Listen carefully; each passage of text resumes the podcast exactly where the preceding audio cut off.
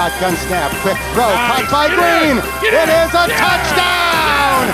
Adriel Jeremiah Green.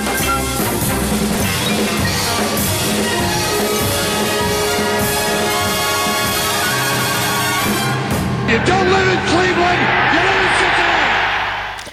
Hello and welcome to episode 115 of Cincinnati, the Bengals UK podcast that is now at the end of the season. We're a bit D-mob happy and uh, we're going to go through some players of the year. We're going to go through all the coaching changes. We've got Uncle Geoff Hobson coming on to hopefully give us the latest on what's happening behind the scenes at PBS. It's another packed show just because the season finishes. We do not, ladies and gentlemen. We carry on going. And uh, I don't know whether that's a good thing or a bad thing. My name is Paul Hirons, and here to discuss with me the comings and indeed the goings, it is Nathan Palmer. Hello, Nathan. How you doing, my son? It's crazy to sit here and say that after what a mad year it's been, that that is the end of the Bengals uh, NFL season. I feel like it, it, didn't didn't take long, did it? And I think it's going to be sorely missed by everyone. Um, even though the Bengals have not lit the world alight um, this year, I think there's a lot of people that it's a nice thing to look forward to on a Sunday night, isn't it? So we've still got the playoffs, I suppose, but we're going to have to wait another eight nine months until Oh, no. our next slice of Bengals pie.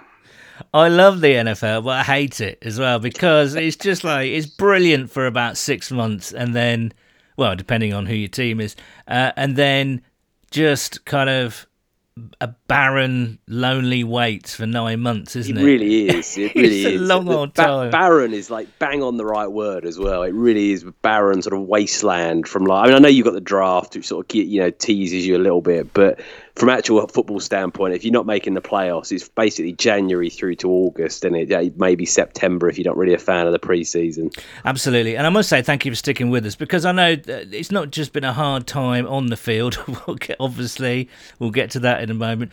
But it's it's also been a really tough time off the field as well. And uh, as uh, as all our British listeners will know, um, uh, we're in lockdown again. So, you know, back to tough times. I hope you're all doing okay. And um, yeah, uh, what can we say? Um, we enjoyed doing this podcast. Uh, for us, and I know I can speak for Nathan, it's something is for, for us to take our minds off things. And I hope that's been the case for you as well. And, and this week, we've had some really lovely messages actually thanking us for doing the podcast and, uh, and actually helping to. Um, keep keep everyone sane. You know, I never really thought this podcast would would do that. In fact, I thought it would do the opposite. Really, really. But um, some really lovely messages. So the news is we're going to keep this going. I haven't told you this, Nathan, yet, have I? But we're going to keep this going for as long as we possibly can, especially now that we're in lockdown again. So uh, you up for that, Nathan? Well, I, don't really have the excuse that I'm busy, do I? So I guess I'm gonna have to be. exactly. Right, let's get to business because there has been business. Uh, we're recording this on a Tuesday, and normally we record this on a Monday, but obviously, uh, with the NFL having its unofficial Black Monday, for want of a better phrase, we thought we'd hold off for a day just to see if there were any major uh, surgery going on in the coaching staff, within the coaching staff. And uh, there wasn't really. Uh, Elise Jesse dropped a bit of a bomb, as she is now becoming known for, our old friend Elise, uh, last week when she disclosed that the Bengals were getting rid of Jim Turner, uh, Nick Eason, the uh, the defensive line coach, uh, defensive assistant, Mr. Chapman, and uh, Jemal Singleton. She didn't say that, but it emerged over the weekend that he would be joining the University of Kentucky, uh, our running backs coach, going down back down into the college ranks to to ply his trade there. Um, there's been some talk about others, uh, you know, most notably Zac and uh, Lou Anarumo. Um, so, um, what are your thoughts, really? A lot of people kind of rejoiced, really, when they heard that Jim. No one likes to see people lose their jobs, obviously, but uh, I think Jim Turner. I mean, we discussed a bit about Jim last week, but your thoughts, Nathan, on the bombshell? I don't know if I'd call it a bombshell. I think a lot of people expected that Jim Turner was possibly going to be on his way out, and I didn't think I'd ever hear myself say this, but I, I, do, to a very certain extent, feel a bit sorry for Jim Turner because I think he's been made a bit of a scapegoat um, for this season and potentially last season as well. And I think it's a little bit of a PR move from the Bengals in some way to sort of at least sort of give it to someone that you've got they've got to make some changes there. They're not made any changes um, on the coordinator side of things. And i think for a team that's won six games in two years it's extremely unusual to stick with your head coach and both coordinators through thick and thin. It's a very unusual situation. I think normally you would like to see one of those guys moved around. And i think I don't think there's probably across the league. I mean, I may be wrong, but I don't think there's probably an offensive line coach that is more known to fans than Jim Turner. You know, most of the time, offensive line coaches, mm. positional coaches are quite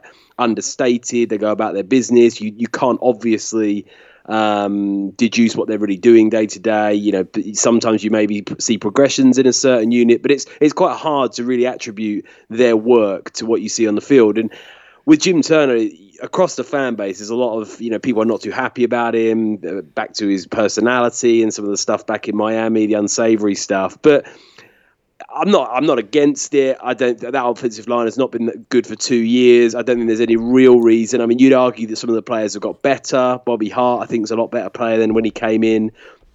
Um, from the Giants for a million quid on a one-year deal three years ago. Still not probably the standard of right tackle we want, but he's certainly improved. Some of those young guys potentially have got a little bit better, but I think it's a fair enough. I, I, I, think it's fair enough. I think when we heard Tyler Dragon come out last week and say that he expected like quite a lot of changes, I think that on a normal season, it'd be fairly routine that you'd see two or three positional coaches be shown the door and maybe move on to, you know, pastures new. So I'm not. I think the fact that Jim Turner's more known to us seems like a bit of a bigger thing than it actually is. And I think in in actual fact, it's a quite um, sort of I think the Bengals have been very conservative by keeping the guys in the top positions in the same place. I mean, you've got our old friend Mike Florio at Pro Football Talk who loves to talk like you know absolute bollocks about the Bengals, yeah. quite frankly. Yeah. Um, saying that there was rumours that Zac Taylor wasn't completely safe. Now I think you know I've never seen more clickbait in my life. I don't think there's any truth to that at all. Obviously, Zac Taylor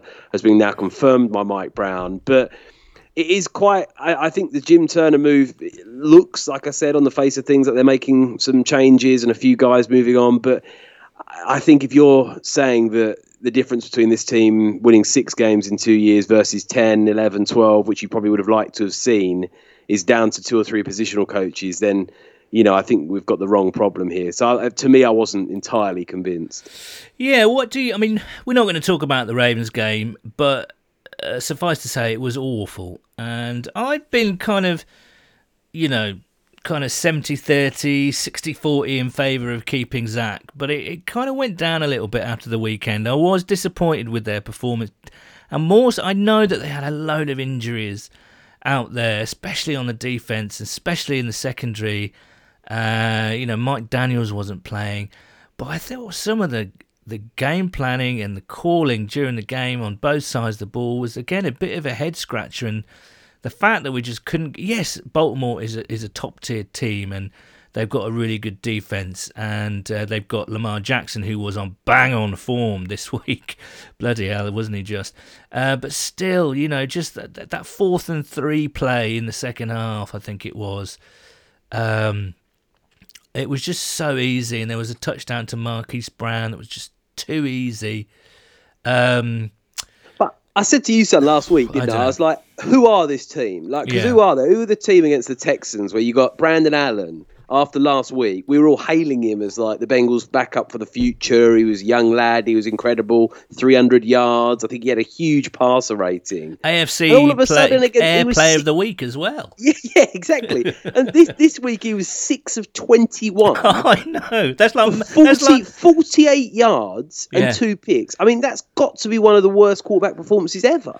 I think he, so it, he did have. What happened to this team? He, like, I just don't get it. He did have a zero rating. I think. I think that's the kind of figures that you and me would put up if we were kind of on the field. Actually, um, and you know, uh, tries they did to get AJ that touchdown. He was wide open on one one route, and Brandon Allen under three, and then there was a pick in the end zone. It was just all so ugly, and they couldn't get a run game going at all. And it, and I, it's I- remarkably different, wasn't it? Because the Oh, Steelers yeah, are obviously the Steelers are obviously a very good team, and you know the Texans. Are all right, fair enough, they're not great, but they played really well for two weeks. And going back to the point about Zac Taylor and the coaching staff, you know we've been clamoring all season for progress and to sort of see evidence as to why you'd want to bring him back. And I think you saw it in those two weeks, and people were excited. And I think the mood, wow, I mean, oh my god! I mean, we could just see it in our Twitter correspondence Yeah. that the mood 100% shifted from where we were before that Steelers game to where we were after the Texans game. And I just think for Zac's sake, he could have lost that game against the Ravens by 7, 10, maybe even 17 points.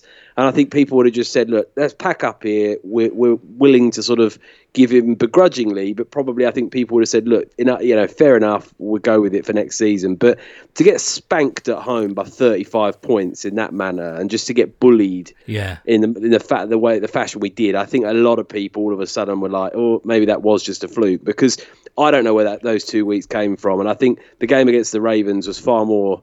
Uh, resembled far more what we've seen of this team over the last two years than that two week. Well, I, I don't know about that. I mean, they have been in a lot of games this year, and really, they should have won an, another three. I really do think that if they, had. Yeah. but they didn't. You know, that is the plain fact. They did not finish those games.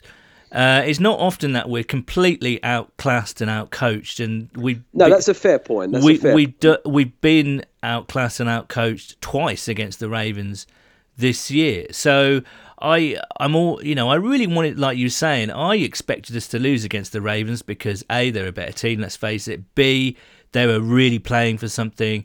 And C, you looked at our depleted team, you know, with all due respect to the guys on the field, uh, you know, it was difficult. But my problem was I had a few problems with the game plan. Again, this is from a layperson standpoint. I'm not a coach. I, you know, I'm, I'm not an expert, but um, there was some. You're doing, you're doing yourself down, son. I'd say you were an expert. I'm, I'm curious and was was very dispirited after that game, just because of the the poorness, the abjectness of it, and the the poorness of the play. And you really want to, as you say, you really want to go. If we're going to lose, we want to be competitive and go into that next season thinking, okay, yeah, we've just won two. We were competitive against a playoff team that might go quite deep in the playoffs. Actually, you never know with the Ravens. So, uh, but instead we got absolutely spanked. Um, as you mentioned, uh, Zac uh, has retained his job after some speculation. Uh, surprise or not surprise? Happy? Not happy? What? I know there's a lot of unhappy people about that out there. Uh, I'm just about okay with it, but as I say, Sunday really uh, dented that kind of optimism for me. I'm not surprised at all. I think that I think it would have been very, very interesting to see what would have happened if we had lost against the Steelers and the Texans, or even if we just won one of those games. Say we beat the Texans, not the Steelers, because I think those games were enough that the ownership could justify bringing him back without absolute chaos ensuing. You know, I think just if we had only won two games this year and two games the year before, I think the fans would have just said, look, like there's no reason at all that we should be bringing this guy back. But I think those two wins, in the end, I thought there was, you know, there was no real speculation that he was going to go. I think after, the, like we said, the manner of the Ravens loss, you maybe opened one eye and said, could there be a curveball here? Is that hmm. sort of finished? You know, if if there was any, if anyone in the building was maybe undecided, that's certainly going to turn them in a certain direction. But not surprised he's coming back. For me, I mean, we said all along, didn't we? We tried not to sort of jump on the bandwagon each week and say yes, no, in or out. We said, look, let's give him till the end of the season. Let's judge him on his merits. I think he's very fortunate to be brought back. I, I'm not. I wouldn't say. I certainly am not happy about it, but I wouldn't go to the extent and say like I'm furious about it and I think it's a terrible move. I, I t- to me, I think there's a strong case that he probably shouldn't be brought back. I think that six wins in two years is not enough. Um, he's had the first, the eleventh, and the fifth overall pick. We will have the fifth overall pick. He spent a lot of money in free agency, the most the Bengals have ever really spent in free agency in going into this season to rebuild. And I know we use the excuse of injuries, but there was a really interesting stat um, from a Twitter account that I, I, retweeted it today on my Twitter account about it like summarizes teams' injuries and how impactful those injuries were and mm. by like game minutes missed. And the Bengals are in the lower half of that in terms of injuries. And you look around the league, I think the 49ers were the worst impacted, but the Bengals are in the lower half of that. So I think more than anything, the injuries just uncovered the the sheer lack of depth that we've got on the roster as opposed to actually, you know, it being more than other teams around the league who have all been in the same boat with the COVID scenario and, you know, taking injuries. So I think that overall he's he's a lucky boy, Zac. You know, I think that the only reason I think you can be positive for him coming back is that you, the ownership have put their neck out on him, and that he's a young lad. He's only 30, I think he's 38, Zac Taylor, or 37, or something like that. He's got two years under his belt. A third year, he's really going to know the system. He's his first time being a head coach. You know, he should only get better. But I think that the thing that I've been saying overall is is he going to get Joe Burrow from eight wins to 10? Is he going to make Joe Burrow and this team better, or is Joe Burrow going to make him better? Because if Burrow plays a whole season next year, we'll be competitive. We've got the fifth overall pick. You're going to get a good player there. You're going to get a good player in the top of the second round. You've got some money to spend in free agency with Green not being very unlikely to be brought back after this season. So there's going to be money to be spent. And we will be more competitive next year. That's just the way the NFL is. If you're drafting first, fifth, and eleventh three years in a row, you're going to get a good haul of players. You're going to get rid of a lot of aging veterans and spend that money on some new players. So yeah, we should be competitive. But I just, I'm not convinced and haven't seen enough in two years for me to have brought him back. If I'm being completely honest. You look at the uh, Los Angeles Chargers, who've just fired Anthony Lynn. He finished with a seven and nine record, and uh, for us, that would have been brilliant. you know, we would have gladly accepted that, and yet the Chargers are not settling for a seven and nine finish. I know they had a poor season last year, but the season before that, they were real challengers. So uh, I think Zac is very lucky, um, and lucky to be part of an organisation with uh, a front office that is notoriously loyal to their coaches. And uh, we've got a few questions about Zac later on.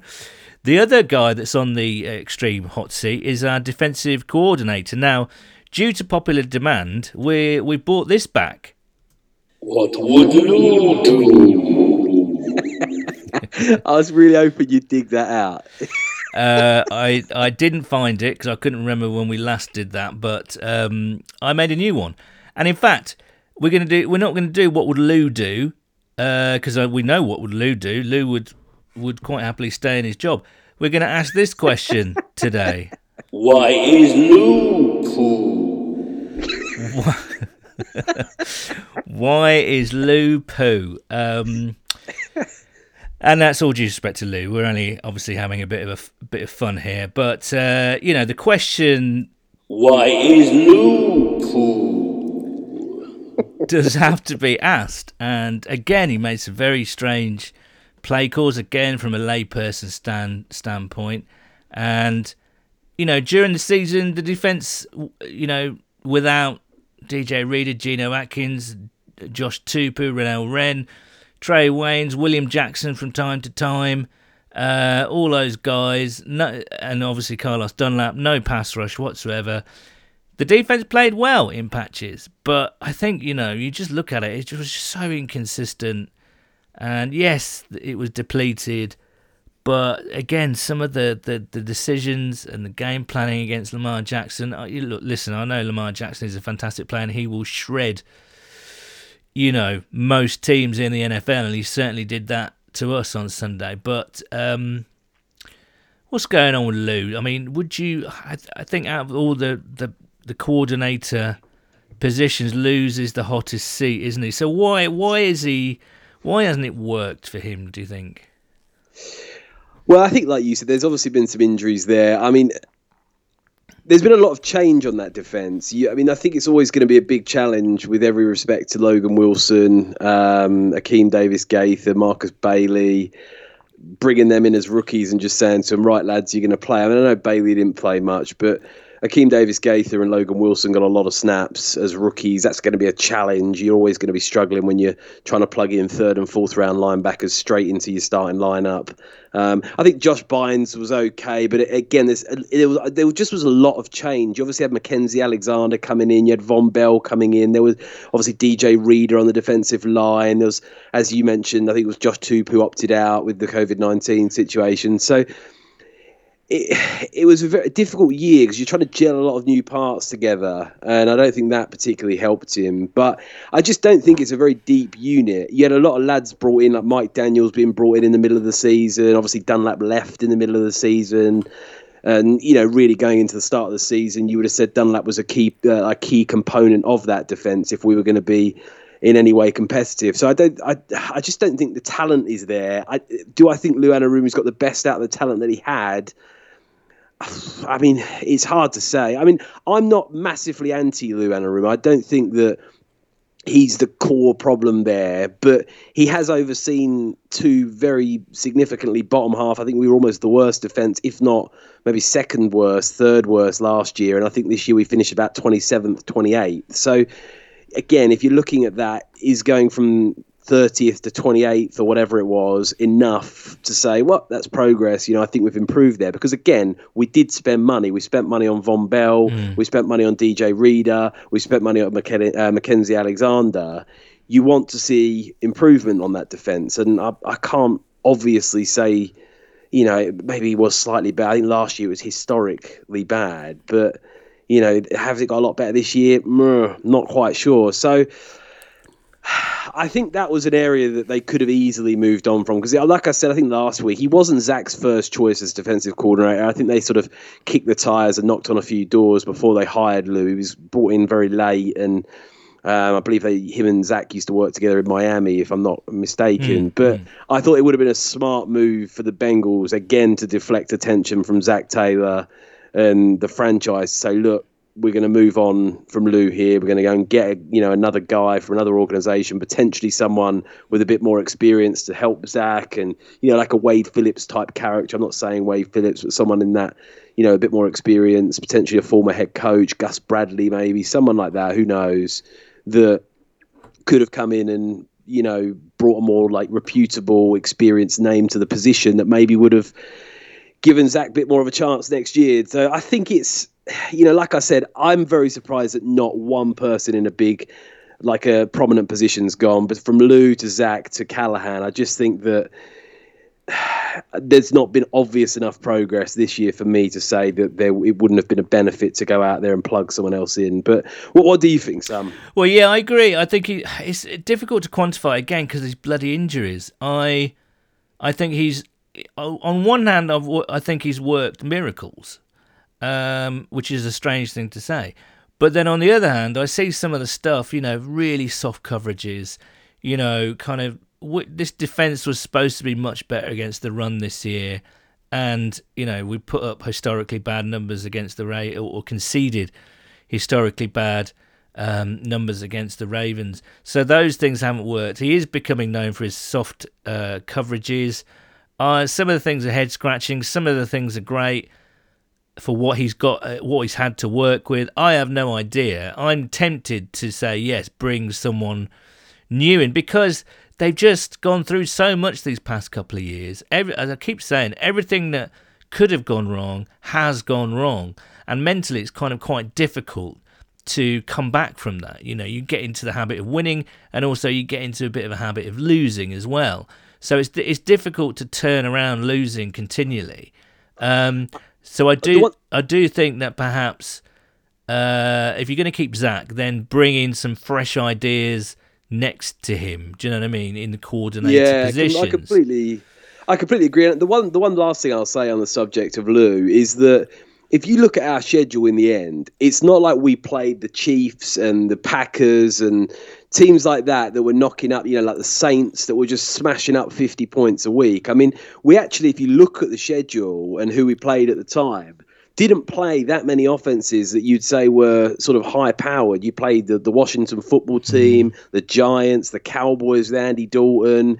You played the Dolphins. You know, the, the Texans were a terrible team this year. Yeah, the but Eagles Deshaun, were- Deshaun Watson though. yeah, no, great. I know what you mean. I know what you mean though. Uh, you know, we, we didn't play any teams that you look at in the playoffs. We didn't play the Bills this year that would Mm. have absolutely te- torn us apart if we'd got them on the schedule. Like we played the Jags, who were a poor team. We played the Eagles, who Yeah. were a poor team. There weren't many teams that we actually came up against that you know are going to be going deep in the playoffs this year. So I think to some respect, the the Bengals actually got quite lucky that they didn't come up against those teams. So I think if you had the Chiefs, the Packers on your schedule, and you know, it ended up in the thirty first, thirty second position overall, and got spanked a few more times, I think that would be the end of Lou. So I think Yeah. quite a fortunate situation for him in the end. Although we did beat the Titans, we should have beaten the Browns. We beat the Steelers. You know, um, I don't know. That- it, I such a Yeah. up and down, inconsistent. Some great moments, some awful, mostly awful stuff. Very difficult. Anyway, uh, let's bring in our special guest, shall we? And as promised, it is uh, our favourite Bengals writer, uh, Geoff Hobson. He's back on the podcast. Jeff, happy New Year to you. Happy New Year to you and Nate, Paul. Uh, thanks for uh, thanks for having me on. It's an honor. I'm glad you think so. Well, it's likewise as well. We love you uh, being on uh, here, and you've been great with us. Uh, it's, we've got proper end of season vibes, and uh, obviously it was a pretty abject performance against the Ravens. But you know, uh, as is the NFL's want, the the Monday immediately after the last game, it all kind of kicks off. Um, were you expecting more things to kick off at Paul Brown Stadium? Well, I don't think uh, this. Uh, you guys know this. You've been watching this team long enough. You know, Mike Brown's probably the most patient owner in sports.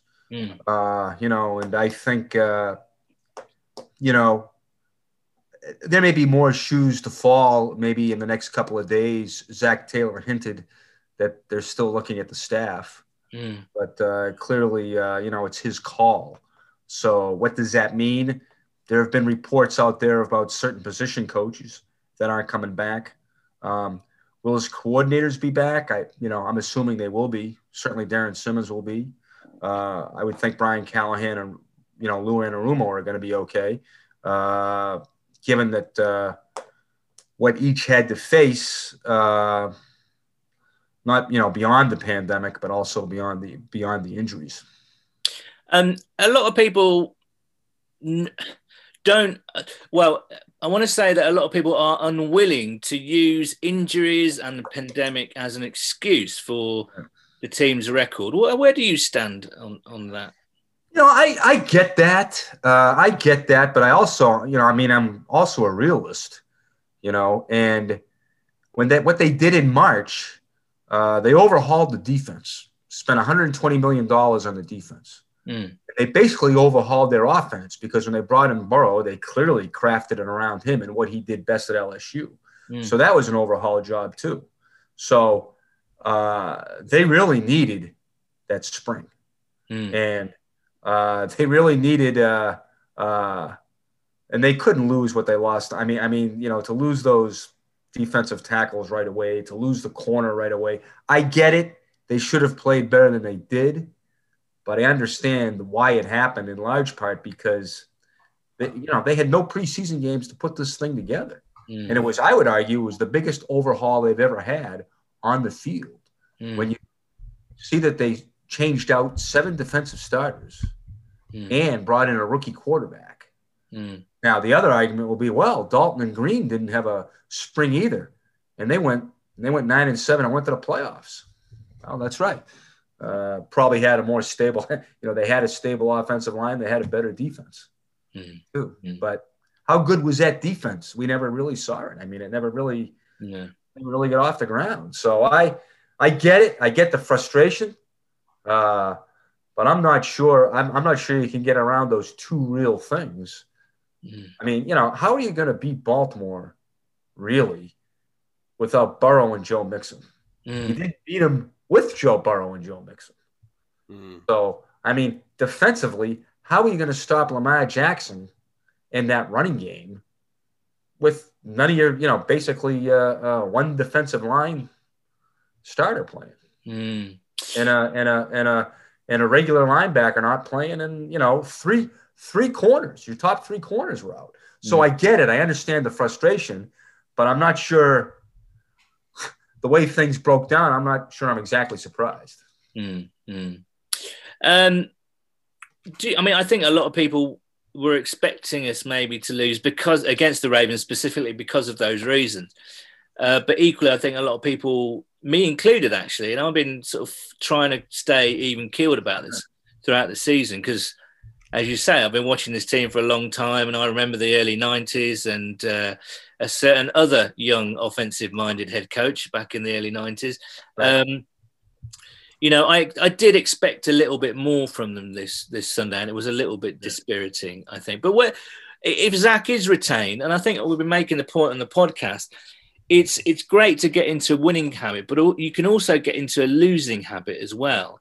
And is there an argument for for that not to happen, Zac? And if Zac is going to stay, which he is, obviously that's been confirmed. Is there an argument for kind of cleaning house and bringing new energy, new fresh ideas, that kind of thing at the coordinator position?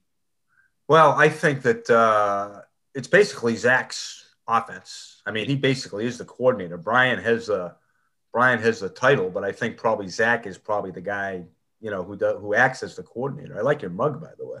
Um, and I do have to agree. You know, I, I I thought you know, I mean, offensively it was Sunday. The most disappointing thing to me Sunday was Tyler Boyd and AJ Green walking out there with a combined seven targets and Mm. you know one uh, one catch for three yards. That's that was tough. That was tough for me to take too. So I mean, I'm with you. Uh, I'm with you with the frustration. I'm sure. I think everybody else down at Paul Brown is too. Uh, but I think also too. I think they feel like they've got to give this scheme with Burrow because I think they, they think they got to give it at least two years Mm. with Burrow with the same scheme Mm. you know. And but I thought the thing that struck me about the statement that Mike released yesterday was this is, you know, you better do it this year. That was the message I get out of it, Mm. which is, you know, Mike doesn't usually, you know, say say that, but I get the sense that uh, they're really looking for for it to come together Mm. with Joe in his with Burrow in his second year in the same scheme. I don't think even uh, I, I just feel like uh, once they drafted Burrow, in my mind, it was a two year thing. Right, right. You know, it was a two year thing, and it, and it's uh, um, you know, and Mike is big into continuity, and uh, I can under you know I can understand that when Marvin was going when Marvin and these guys were going at high gear, they had the same coordinators. You know, they had a lot of the same personnel, and they just haven't had that Mm. you know, they just haven't had that lately. Not well, they have had it lately, but they've had the. It's all been, been timed up with a, uh, a stunning stretch of injuries. Mm. That uh, again, that's no excuse because you got to have depth, and it's no excuse to get beat thirty-eight to three. But I do think that this has been a once they picked Burrow, it was a two-year deal offensively. Mm. Mm. Offensively, I think that's still. It sounds to me like they're still hashing that out. Geoff, I think like a lot of a lot of fans obviously are questioning the Zac Taylor move, and obviously you see him, you know him, you're around the team, and of, of the players we've had on the podcast, they've been overwhelmingly positive, talking about him, saying there's a good culture in that locker room, and been very supporting of him. But for fans questioning Zac and the fact that he's coming back, what have you seen personally that makes you confident that he is the man, the right man for the job, and what would you expect sort of moving into next year? Well, I think he makes a good connection with the players. I think he, I think he runs a, uh, a smooth organization where the players uh, uh, understand what's going on and what's expected of them. I think he's a, uh, I think he brings a lot of different offensive ideas out there. Um, I think he's trying to, I think he's trying to learn on the job. I think he's got a, there's a lot of, he's got a lot of hats he has to balance: head coach, coordinator, play caller. You know, so there's a lot of things he's got going on. But I think that the, the thing that he brings to the table is he has the confidence of the key offensive players, particularly Burrow, who I believe tweeted his uh, Mm. tweeted his support uh, not long after the statement. So that's a big thing. And I think you know, like you said, Nate, you talked. You guys have had talked to a lot of the players. Um, I, you know, to me, that's the one thing he's got going for him. Is he's got guys that think uh, schematically that he knows what he's doing, that he can get that he can that he that he can get the job done, calm plays. And I think, you know, to me the big question is, uh, you know, he's going to have can can this scheme he has, which has shown to put up yards with Burrow, can he can he protect him in that scheme? And that Yeah. be to me that's his off that's his top off season priority is making sure he doesn't get hit as much. But clearly they can. We we saw that in Joe's last five stats. They could score and they could put up points. And you know, I think when he went down against Washington, I think he had 250 yards passing. Hmm. Problem was he dropped back 35 times, and that's you know. Hmm. So you got to get it. you got to find the, you know, you got to find a middle way there. And he's been adamant that they feel like you know their best chance of winning is with Joe throwing the ball. He's probably he's probably correct. They just have to figure out a way to protect him. I, I guess moving on from that question, but on the same lines, we've had a couple of people message in and say to us, "What do you think with Zac going into next year? What would be sort of what's his expectations to win? How many games does he have to win next year to secure his job and move that forward? And I know it's too early with you know before the draft and everything else, but what do you think Mike Brown sat there saying? Do they want nine wins, ten wins next year? Does he just need to get to five hundred? Like, what, what's your sort of expectation to this team next year for it to be quote quote like a successful season for the team? offensively they, they've got to they've got to they've just got to be better uh, protecting the guy and they've got to win obviously more games. What that number is you know i've often tell people uh, it's almost like the supreme court justice here potter stewart when he was asked about obscenity he goes uh, uh, i know it when i see it you know and that's kind of how i feel about coaches and their job security you know? Uh, you Yeah. know. I think you're gonna know. Nine, eight, wild card, uh, uh, missing it by a game. I don't know. Yeah, But yeah, you'll know. I Yeah. think you'll know at the end of the year. You know, I think you know whether it's good or whether it's you know whether whether it deserves to continue. Absolutely. I think just the, one last thing from me that I want to pick your brains on, and I know it's again still too early on this, but with the fifth overall pick in the draft secured now, what what positions are you thinking will be in play for there? Obviously, a lot of people talking wide receiver and offensive tackle if there were uh, the right players available. What are your thoughts on that, just quickly? Well, I tell you, after watching the game Sunday, I can't believe anybody wants an offensive player with that pick. I mean, you know, I, I'm a. it- they need a defensive. They need a defensive stud. They need a pass. Now I don't know what's. I really haven't looked into what's there at five. I understand there's not a pass rushing stud, but if there's a corner or if there, I mean, it, it has to be. To me, it has to be a defensive player.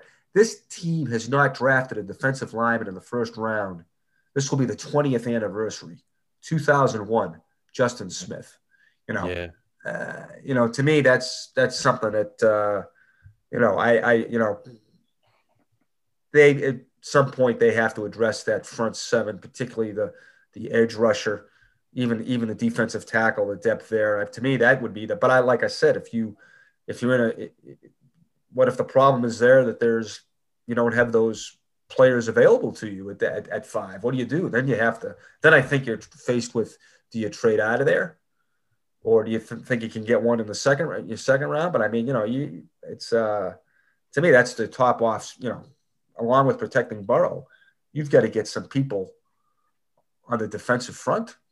Mm, So, but I, but I've from what I understand, Chase Young is not there this year. mm, So, and if he was there, you probably couldn't get him at five anyway. mm. Yep. So, but I would go if it was me, I'd go best defensive player. But I get wide receiver. I was talking to Willie Anderson today. We were talking about TJ, Chad, uh, Chris Henry. Steelers couldn't cover him. You know. So what if they grab the best wide receiver there? You know, and what if AJ's not coming back? Higgins, Boyd, and another flyer. I guess that's kind of enticing. Yep. Yeah. Well, we've got about three or four, oh, about three months or so to discuss it, go round and round uh, the the uh, the whole kind of conversation. Um, we're going to finish up in a minute, Geoff. Thank you so much again. Just got some quick fire questions for you. AJ Green, is he back next year or not? What's your hunch? Uh, you know, honestly, it's a jump ball. Mm. I don't know what free agency is going to look like out there. I don't know if I just don't know what the cap room people are going to have. Mm, You know? I guess everybody is assuming he's not going to be back. That's the conventional wisdom, but I've seen crazier things. Maybe it's just a fan in me that wants him to go back out on a better note. Maybe Yeah. Uh, Geno Atkins, similar question. I think it's a similar answer too. Right, right. Uh, even even though he's, I mean, he's still under contract, Mm. but I think that needs to be played out too. How is his shoulder? Uh, are they going to need more? You know, maybe they feel like they're going to need money to someplace else, or Mm. but you know, I mean, who's going to replace these guys? You know what I mean? I mean, Geno, I, I I understand Geno was hurt, but he is going to be back, Mm. and you know, if you don't have him, who do you have to replace him? So I think these are things that have to be looked at. I think that's the same answer. I'm sorry, it's not a very good answer. No, no, no. It's, I think it's good. And just um, how, when do you think we'll start to know about the Zac's team? Are we talking days? Are we talking weeks? Because everyone, you know what this society is like. Everyone wants an answer now, now, now. Uh, what's your hunch on the way that situation will develop? Probably a week to ten days, maybe. Hmm. I'm not sure. I mean, I'm not sure. Maybe a week. Maybe they maybe they button it up Friday. I Mm, guess it depends what they decide. Yeah. Mm. I guess, like I say, I think it could get wrapped up a little bit sooner. I, I, I think, uh, like I said, I think Lou, I think Lou Anarumo's done it. You know, I think he's done given given the what he's been faced with. Mm. And remember, you know, I know everybody's going to remember 404 yards, which was which was bad. Mm. But remember, they had a pretty good November, December Mm, mm. for the most part, defensively. Mm. And finally, Geoff, what does Geoff Hobson do in the off season? Now, obviously, this off season is going to be very different, I guess, because of COVID and all the rest of it. But uh, what's your timetable? Will you be going down to Mobile for the Senior Bowl? Will you be off to the Combine over in Indianapolis again, or is it all going to be remote for you this year? I think it's going to be remote. The first part of it's going to be remote. Uh, once they get a once I get a vaccine, I'll be uh, I'll be all over the place. But I don't know if uh, I'll get it in time to. Uh, you know, I, I, I have a feeling the draft will be all done by the time I probably by the time we get in the loop here. But um, you know, remotely, uh, Senior Bowl. Um, big thing is Willie Anderson today. We're hoping today, Paul. Mm. We're hoping that Willie Anderson is named one of the 15 finalists. Oh, Hall of Fame. So I'll be doing that. Uh, I, I, uh, I'm on the committee. I'm the Cincinnati selector. So uh, in two weeks, we'll be doing the we'll be doing the first virtual uh, vote uh, for the Hall of Fame. get him So in that's- Go on. So that's some of the stuff that. So that's some of the stuff that's coming. Uh, that's some of the stuff that's coming up. Yeah, uh, we we've named our players of the year uh, and uh, some of our favourite moments. Uh, you won't be surprised to know that Vonn Bell absolutely shellacking Juju Smith-Schuster came top in our best player of the year award. great. It was great. Um, that was a real moment, wasn't it? Uh, just real quick, Geoff, who who have you been your favourite players to watch this year? I think Tyler Boyd. I felt so bad he couldn't get another shot at a thousand. Just a really tough, tough receiver. You know, he was online there to get a thousand yards with three different with, with, with playing playing with three different backup quarterbacks. To me, which is amazing. Uh, Jeff Driskel in 18, Finley last year. I think he caught Finley's only touchdown pass last year, and uh, with Allen this year, he caught a touchdown pass from Allen. So I just really like what Tyler did. Obviously, Higgins. You got to love Higgins. Uh, you know, I think defensively, Bell and Bates, they're really good in the middle of the field, you know. Um, and I think, uh, you know, uh, I really like what uh, some of those young tackles did, you know, Fred Johnson, uh, Mhm. You know, Jonah, jo- Jonah Williams, I think did okay. You know, I think uh, they obviously have to improve, but I like uh, Hakeem Adeniji. Um, I think, uh, you know, I think that he can play guard or tackle. A lot of guys I like, but I tell you what, Boyd, uh, Boyd had a marvelous year. No complaints from us. No, no, uh, no disagreements there. Geoff, we're going to have let you go as ever. It's it's an absolute pleasure. Thank you for all your help and support, and uh, we wish you and your family a much better 2021. And hopefully, we'll be speaking in person before we know it. the best to you guys. I hope uh, I'm hoping uh, for the Queen's birthday, everything is uh, everybody can come out and come out to the balcony. That's what I that's what I. You've been, you've been watching too much The Crown, haven't you? That's what you've been doing. You know what? I went back. I watched the the f- first one. The first one was really uh, the first one I liked. I've I've had a hard time uh, with the, Yeah, the yeah, last three here. Yeah. Imagine living with those guys. Anyway, right, Geoff. All the best, my friend. Um, Take care now. Take Thanks, care. guys. yourself. Be safe. Yeah. Cheers, Geoff, mate. Thank you. Well, there we go. That was Uncle Geoff uh, speaking truths um, yet again. Uh, lovely to hear from him again, Nathan, wasn't it? Always a pleasure. Oh, I love Geoff. I mean, he's been supporting us from the start, and he always, you know, whenever we've met him in person as well, he's he's a, such a top bloke. Um, one of my favourite guests on the pod. Absolutely. And I'm happy to say that next week we'll have another fantastic guest. We have the legend that is Ken Anderson returning to Cincinnati, uh, which is marvellous news for everybody. Um, anything that, uh, that Geoff said you wanted to pick up on? I guess things are a little bit up in the air at the moment. But interesting what he said at the draft about the draft, actually. He would go defence. Yeah, that's interesting. I think I don't think he's wrong at all when it comes to the defensive side in terms of needing to sort of bolster that off um, that defensive line. I'm not sure there's a prospect at number fifth overall unless you were to trade back that would probably be worth taking there. I know he talked about that corner. There may be a corner there that potentially would be there, but it's going to be. I, I mean, I don't want to go too deep into the draft at the moment, No, but no. it's interesting.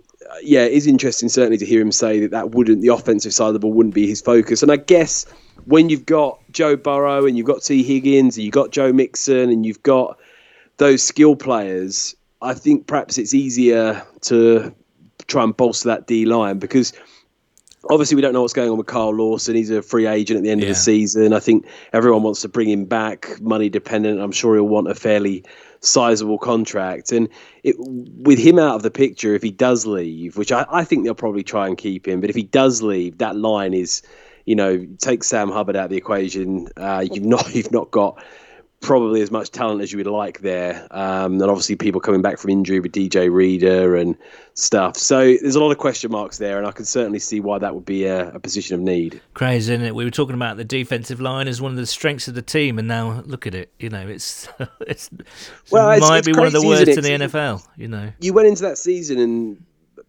Unbeknown to us, you'd have said 100% that Carlos Dunlap and Geno Atkins are going to be two Yeah. absolute rocks of that yeah, defense. You know, Carlos Dunlap didn't make it until the end of the season. He's now in the playoffs with the Seahawks, and really all we got back on that was a seventh round pick.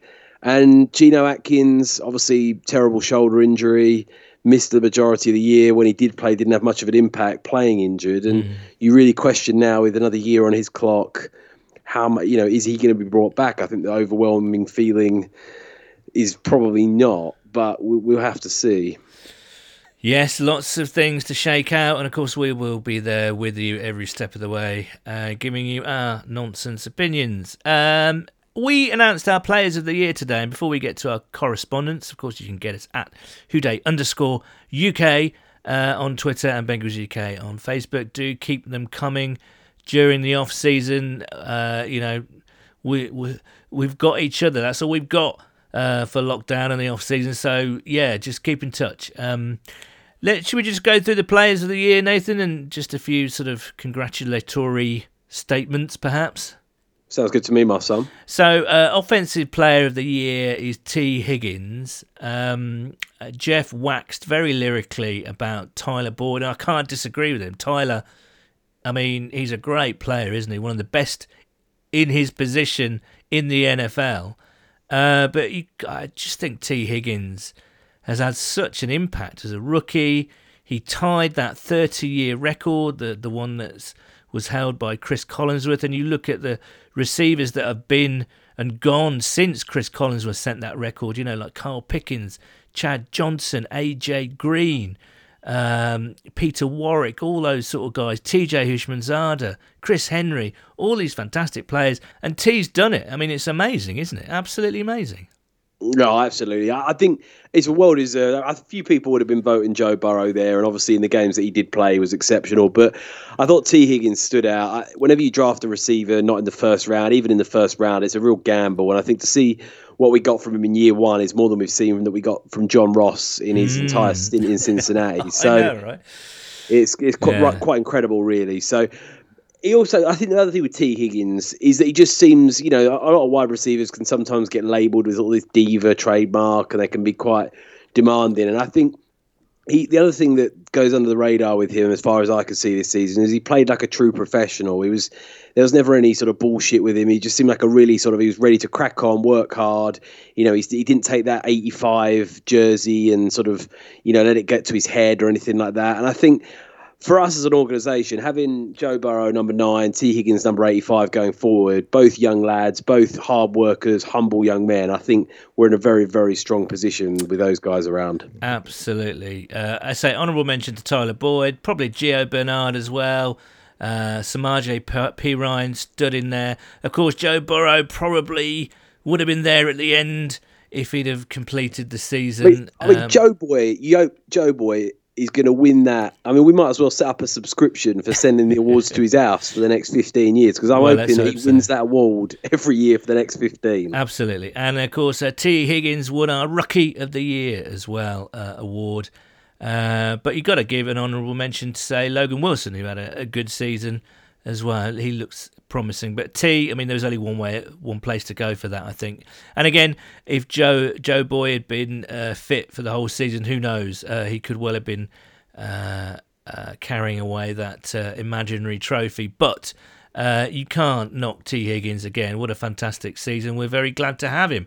Defensive Player of the Year, we've given it to Jessie Bates. agree with that? No, it's a no-brainer, and you always need players like Jessie Bates to step up. Young guys, drafted fairly high. He was drafted in the second round out of Wake Forest, and in his first rookie year, he looked fantastic. I think everyone was really excited. We thought we got ourselves a good player. He didn't take the step forward last year that I think many people thought he would, which was a shame. But he didn't half take it this year. He was absolutely fantastic.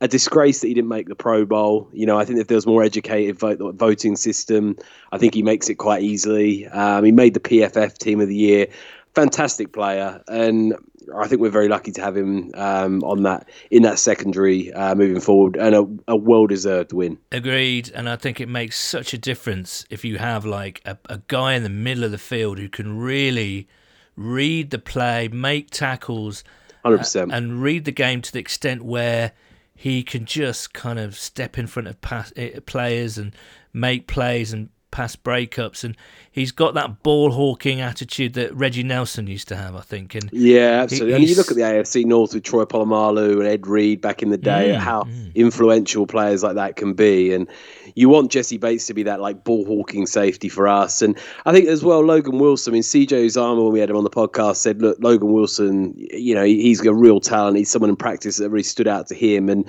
I think if Logan Wilson's healthy, you saw him have a few interceptions and was around the ball, and that's what you want guys yeah. on defense to be. Guys that the ball, you know, the ball gravitates towards and They're around the play. They read the game well. And it's exciting to have those young guys that are coming through. You know, if we're going to be a good team, we're going to compete going forward. You need to see those um, progressions happening with these guys. Uh, most imp- no, we'll go special teams player. It was quite. It was between Kevin Huber, who had a really good year, and again, as ever, Mister Consistent, and Brandon Wilson, who, when he was on the field, uh, he was returning kickoffs in sizzling fashion for touchdowns well, one, and uh, but just being a really good gunner as well. Uh, and I, so it just kind of edged it to Brandon Wilson. So Brandon is our special teams player of the year. Yeah, I, I think that's well deserved. I think Kevin Huber had a very, very good year, and he's won enough awards from us. So we've got to we've got to dish yeah, it around a bit. Um, but Brandon Wilson, I mean, in today's game, if you can return anything for a touchdown, it's so hard these days with all the various new rules, mm. and you know anyone gets flagged for anything, don't they, on returns? They really don't like it yeah. being part of the game. I think for him to return one to the house um, two years in a row now, I believe. Yeah, uh, yeah. Fair play to the geezer. Most improved player, we've gone. I mean, we could have gone Jessie Bates because he has been. I mean, dramatically, but we've gone for Drew Sample. Uh, I think I think that's a worthy winner, Nathan. He's looked much better this year, hasn't he? I think he has. I, I think he. I, I mean, for me, this is what the only one that I would perhaps, perhaps um, not as on board. I think Jessie Bates probably wins it, but I think Drew Sample definitely played better. I, I, think is he playing at the level you'd expect from a second round pick? Not quite sure, but it's going to be very interesting for him next year. And you think most of the year he played, um, you know, he stood up because obviously CJ went down. Mm. Um, he played obviously part of the year with Joe Burrow out. So mm. I'm gonna be. I'm excited to see what Drew can do next year with Joe Burrow. Um, see if he gets used a little bit more. Him and CJ combined. But yeah, he def- There's no doubt that he took a step forward, and we said he was one of those guys that definitely needed to. Possibly not as big as I would have wanted him to, but there's no doubt that he did improve. What would Drew do? Maybe we should introduce that next year. Uh, we've got a player's player of the year, and that goes to um, Giovanni Bernard. Uh, player's player is one of those guys that's a rock of the who doesn't necessarily get the statistics, the high numbers, but is an absolutely essential part of the team. And I think Gio's really proved that this year. He's come out and defended Zac Taylor, whether you like Zac Taylor or not. He's he's you know with lots of well, I say lots, but some, um, you know, with a little bit of disquiet in that locker room. He's really come out and been a leader, and we all know, you know, we all love Gio, always have done, but. Uh, uh, you know, just the way he's conducted himself, the way he's fought for the team, fought for his coach. It's been very admirable, I think, this year. Oh, 100%. There's no more of a pros pro than Gio Bernard. Like he personifies everything that you'd want to see um, in a professional, and he's a it's a pleasure to have him as a veteran on this team. Absolutely. Um, coach of the year is kind of we went for Darrin Simmons, the special teams coach, and of course assistant head coach, but it's kind of slim pickings this year. I mean, there was some debate about Al Golden because that linebacker room has improved. There's no doubt about it. But again, and again, but you know, Darrin, the special teams unit hasn't had the best of years, not quite as good as past years actually. Um, but yeah, we couldn't really go anywhere else other than than Darrin, really. Yeah, I think it's yeah. I like you. I mean, there was a bit of debate about it when there, and you know, between us. But uh, yeah, I think it is. I mean, Darrin Simmons is a great coach. He's a very well respected around the league. He very, you know, more often than not puts together a very strong special teams unit. And I think it's uh, might not be his strongest year, but I still think that he probably nicks it. Um, performance of the year was uh, Joe Burrow. We couldn't not give Joe an award because I think he probably would have won all the awards if uh, if he'd have been fit this year. Uh, but that performance against Cleveland when he threw over 400 yards, got a QBR I think around 112, three touchdowns. Yes, it was a loss, but it was just like wow, we've got a player here, and and he'd shown it up to that point, but it was a, a fantastic game from Joe and a great performance. I think that that day. Hundred percent. It, it pains me really. I mean, when he went down in week ten, I mean that feels like a long time ago It now, does, doesn't doesn't it? Yeah, yeah. I mean, it feels like that we've been. I mean, we've been without him for what feels like a season almost. I mean, it feels crazy to look back on, you know, that game against the Titans and the football team when he was sort of gunning it around, and we were really starting to look very competitive. And you, you do wonder with those games that Zac Taylor was able to win with Ryan Finley and Brandon Allen down the stretch against some slightly easier opposition just how many games we could have come out of this season with. Could we have won six, seven games this year? And I think a lot of fans would be feeling far more comfortable about the situation moving forward. So, um, yeah, I, I cannot. I just hope that he's not only back, but he's back with a vengeance, and his knee is an absolute weapon moving forward. Well, he's been walking around on it. There's been there's been plenty of footage of him walking around tentatively at the start, and that's just three weeks after the operation. I mean, I can't remember after my ACL operation. I was, I think it took no, no I think because they do try and get you to walk on it and and uh, and get it going again because they don't want any scar tissue to form within the knee joint. So they do get you to do stuff that you kind of think, hold on a minute, I shouldn't be doing this this early. Um, but yeah, it's great to see him. Uh, and I am in no way comparing myself to Joe Burrow. here. who who would win in a forty-yard dash if it was held today? yeah, Paul Hirons Yeah. after a binge on the Tony's Chocolonely over Christmas. yeah. Or Joe Burrow, three, four weeks removed from ACL surgery. Oh, who who who posts the quicker forward? I still think it's Joe Burrow. To be honest with you, I'm I'm, I'm weighed down by by Tony's. Um, uh, fine. Yeah, we got two more awards. Player of the year, probably the most no-brainer of the lot. It was Vonn Bell, absolutely twatting Juju uh, Smith Schuster in in a very legal way, and I don't think anything was uh, uh, more deserving. Really, um, that was a marvelous moment, wasn't it? Oh, I'm so glad we had that this season. I mean, Yeah, I- I know. I know. Imagine if we hadn't had that. Goodness me, it would have been bleak. But yes, we can always hold on to that, can't we? That's one for the ages. That, especially when you see the geezer prancing around still after it, it's just Yeah. nice to know that we. Because I remember after it happened, he was quiet for a couple of days, and Yeah. Obviously the Steelers had lost three in a row, and I think he then said he was going to stop dancing on the thing. You, you could tell it just, you know, from an ego standpoint, just knocked him down a peg or two. Yeah, I agree.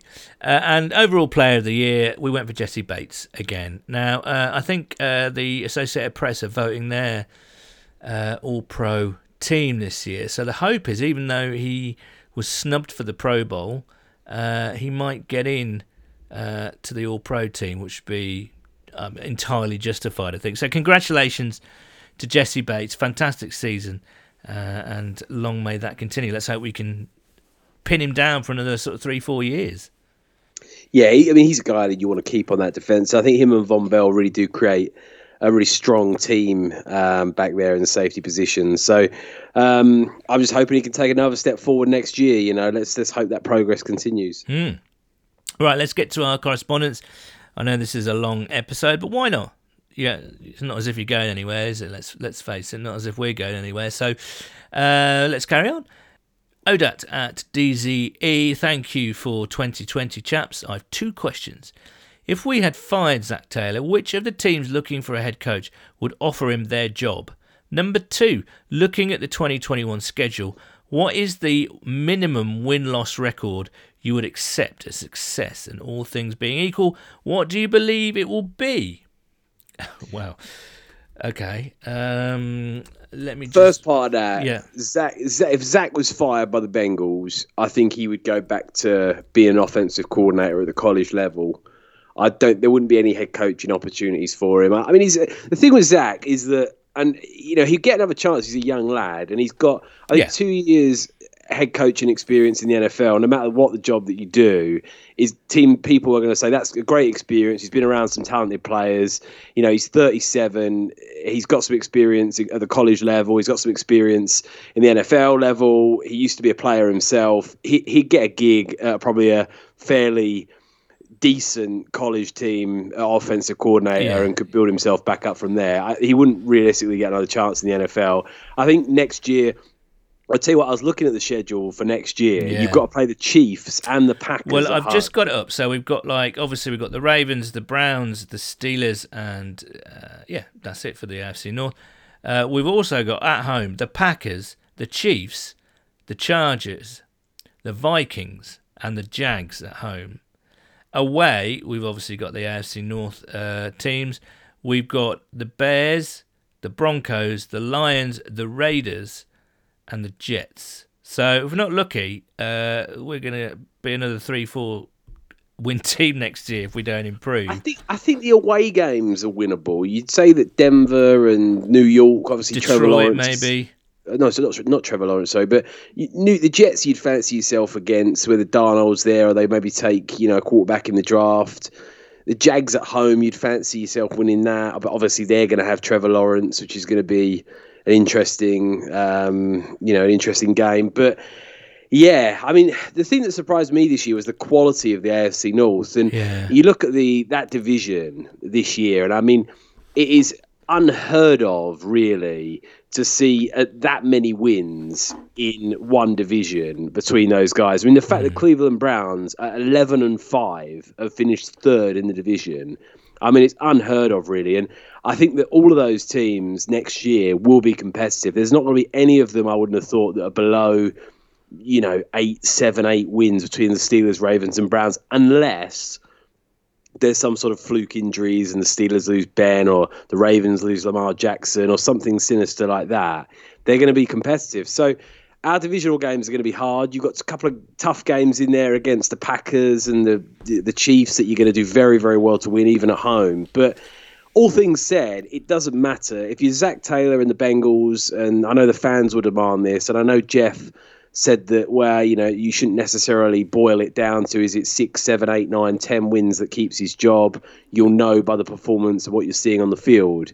I do agree to an extent, but I, I think if Zac Taylor does not win nine games next year and get a winning record in his first in his first three years with drafting first, fifth, and eleventh, spending the money in free agency, having Joe Burrow, I don't think there's any way. I think I, I, I even think if he goes eight and eight, it's just not enough.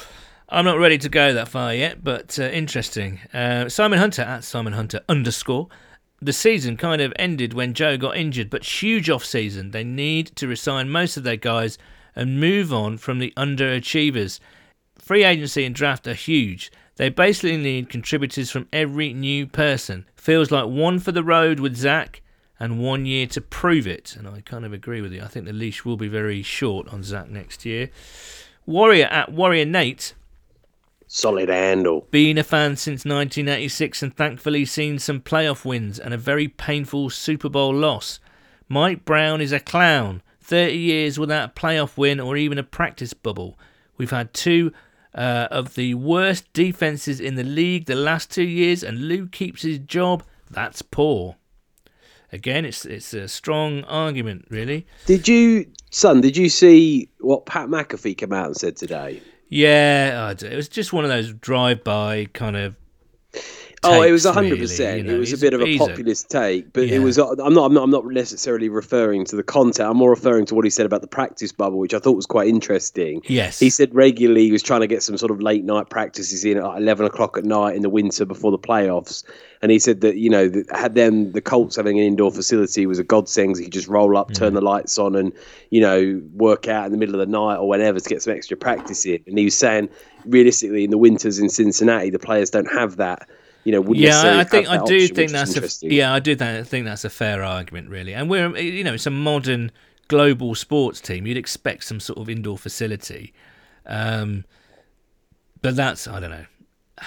Does that make or break a team? I don't think so. Oh, absolutely not. I'm You just, know, you know, just um, referring to. yeah, no, I agree, like I agree. It was a bit of a, a bit of a drive. and it is another stick for people to beat us with, you know, which I'm Yes. frankly sick and tired of. But uh, there we go. Killian at Malloy underscore double zero. Very anticlimactic end to the season. Winning the previous two games before Baltimore gave me confidence we could get a win. But that game showed the problems we have deep down, both on the roster and the coaching staff. The leash is very short for Zac and his staff next year. Jamie at White Beaster. If the front office were dedicated to improvement, Zac and Lou would have gone. They aren't, so it'll be another season of excuses and underperformance. Here's hoping we start out the blocks really bad and he's canned by week six. Maybe Darrin Simmons can take over. People wishing the Bengals uh, to lose games already. Blimey. Um, Dave Cass at Come On Didier. solid handle. Totally non Bengals related, but I'm interested in your views on the new expanded playoffs. Around 44% of teams qualify for the playoffs, and to my mind, that's too many. Previously, there was a huge advantage in finishing second in the conference as opposed to sixth.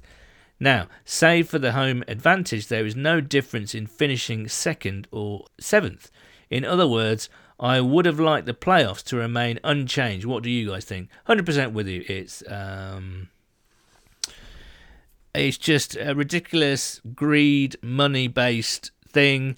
It's a bit like the Champions League. It's sort of I wouldn't say totally devalues it, but do you know what I mean? It's like once upon a time it was just the divisional winners and one or two wild cards, and now it's just getting bigger and bigger. And as as Dave said, it's kind of forty-four percent of teams qualify. That's not. I don't know that that that doesn't sit well with me. But hey, what are you going to do? I, I, I couldn't agree more. I, it, I mean, it's farcical. I mean, everyone's talking obviously about the um, the state of the NFC East, where the Washington football team at seven and nine get into the playoffs. But that's not even the thing for me. The thing that no one's talking about is because of this new playoff format. You've got the Chicago Bears, Yeah. who are eight and eight, didn't win their division, and they're in the playoffs. And I just think if you're not the first seed, and obviously out of 16 teams to get the best record, you've probably got to win 14, 15 games yeah, yeah. really to get that sort of first seed ideally maybe 13 would st- uh, get it for you but realistically, if you're the Buffalo Bills, you've gone 13 and 3. On any normal year, you get a bye. You deserve it when you've won 13 Yeah, out of 16 games. And now you, you've got a wild card game to play. And if you're the Chicago Bears, who have won just eight, you know, completely. uh, you know, the difference between an 8 and 8 season and a 13 and 3 season is a million Yeah, miles. yeah, and you could get a situation where the Bears, I mean, obviously they're in different conferences, but the Bears could play the Bills in a one off game. Josh Allen does his hamstring or something in the first quarter, and the, the Bears sneak that win. And you just think, like, what you know, what's the value there to getting 10, 11, 12 wins versus getting nine? I know. and just getting and just getting your head in the game. You know, getting yourself in the playoffs. You know, just knockout format. You win three games, you you got the Super Bowl. You know, Yeah. it just it feels wrong to me. Agreed. Uh, Sam underscore Anger says, Good evening, lads.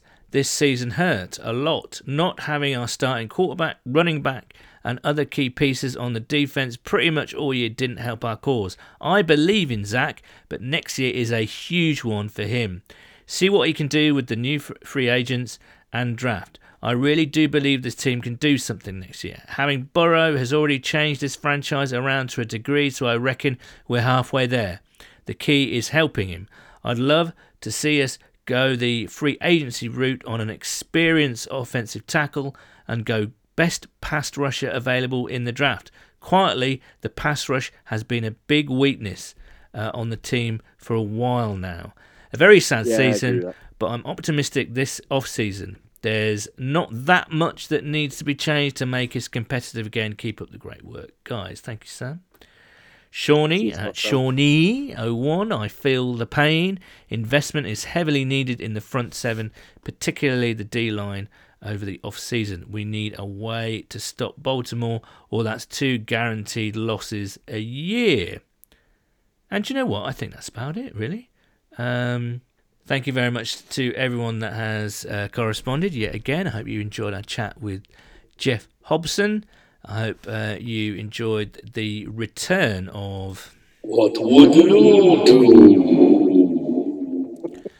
Uh, you never know, that might come out again uh, next year if he's retained. And that's the thing. Stay tuned because there will be some comings and goings, I think. Obviously, uh, some coaches uh, need to be confirmed about their exits. We might get some player exits, and probably not quite as early as that. But uh, we will be back next uh, Monday, and I can say with all certainty that we do have Ken Anderson as a guest. So tune in for that.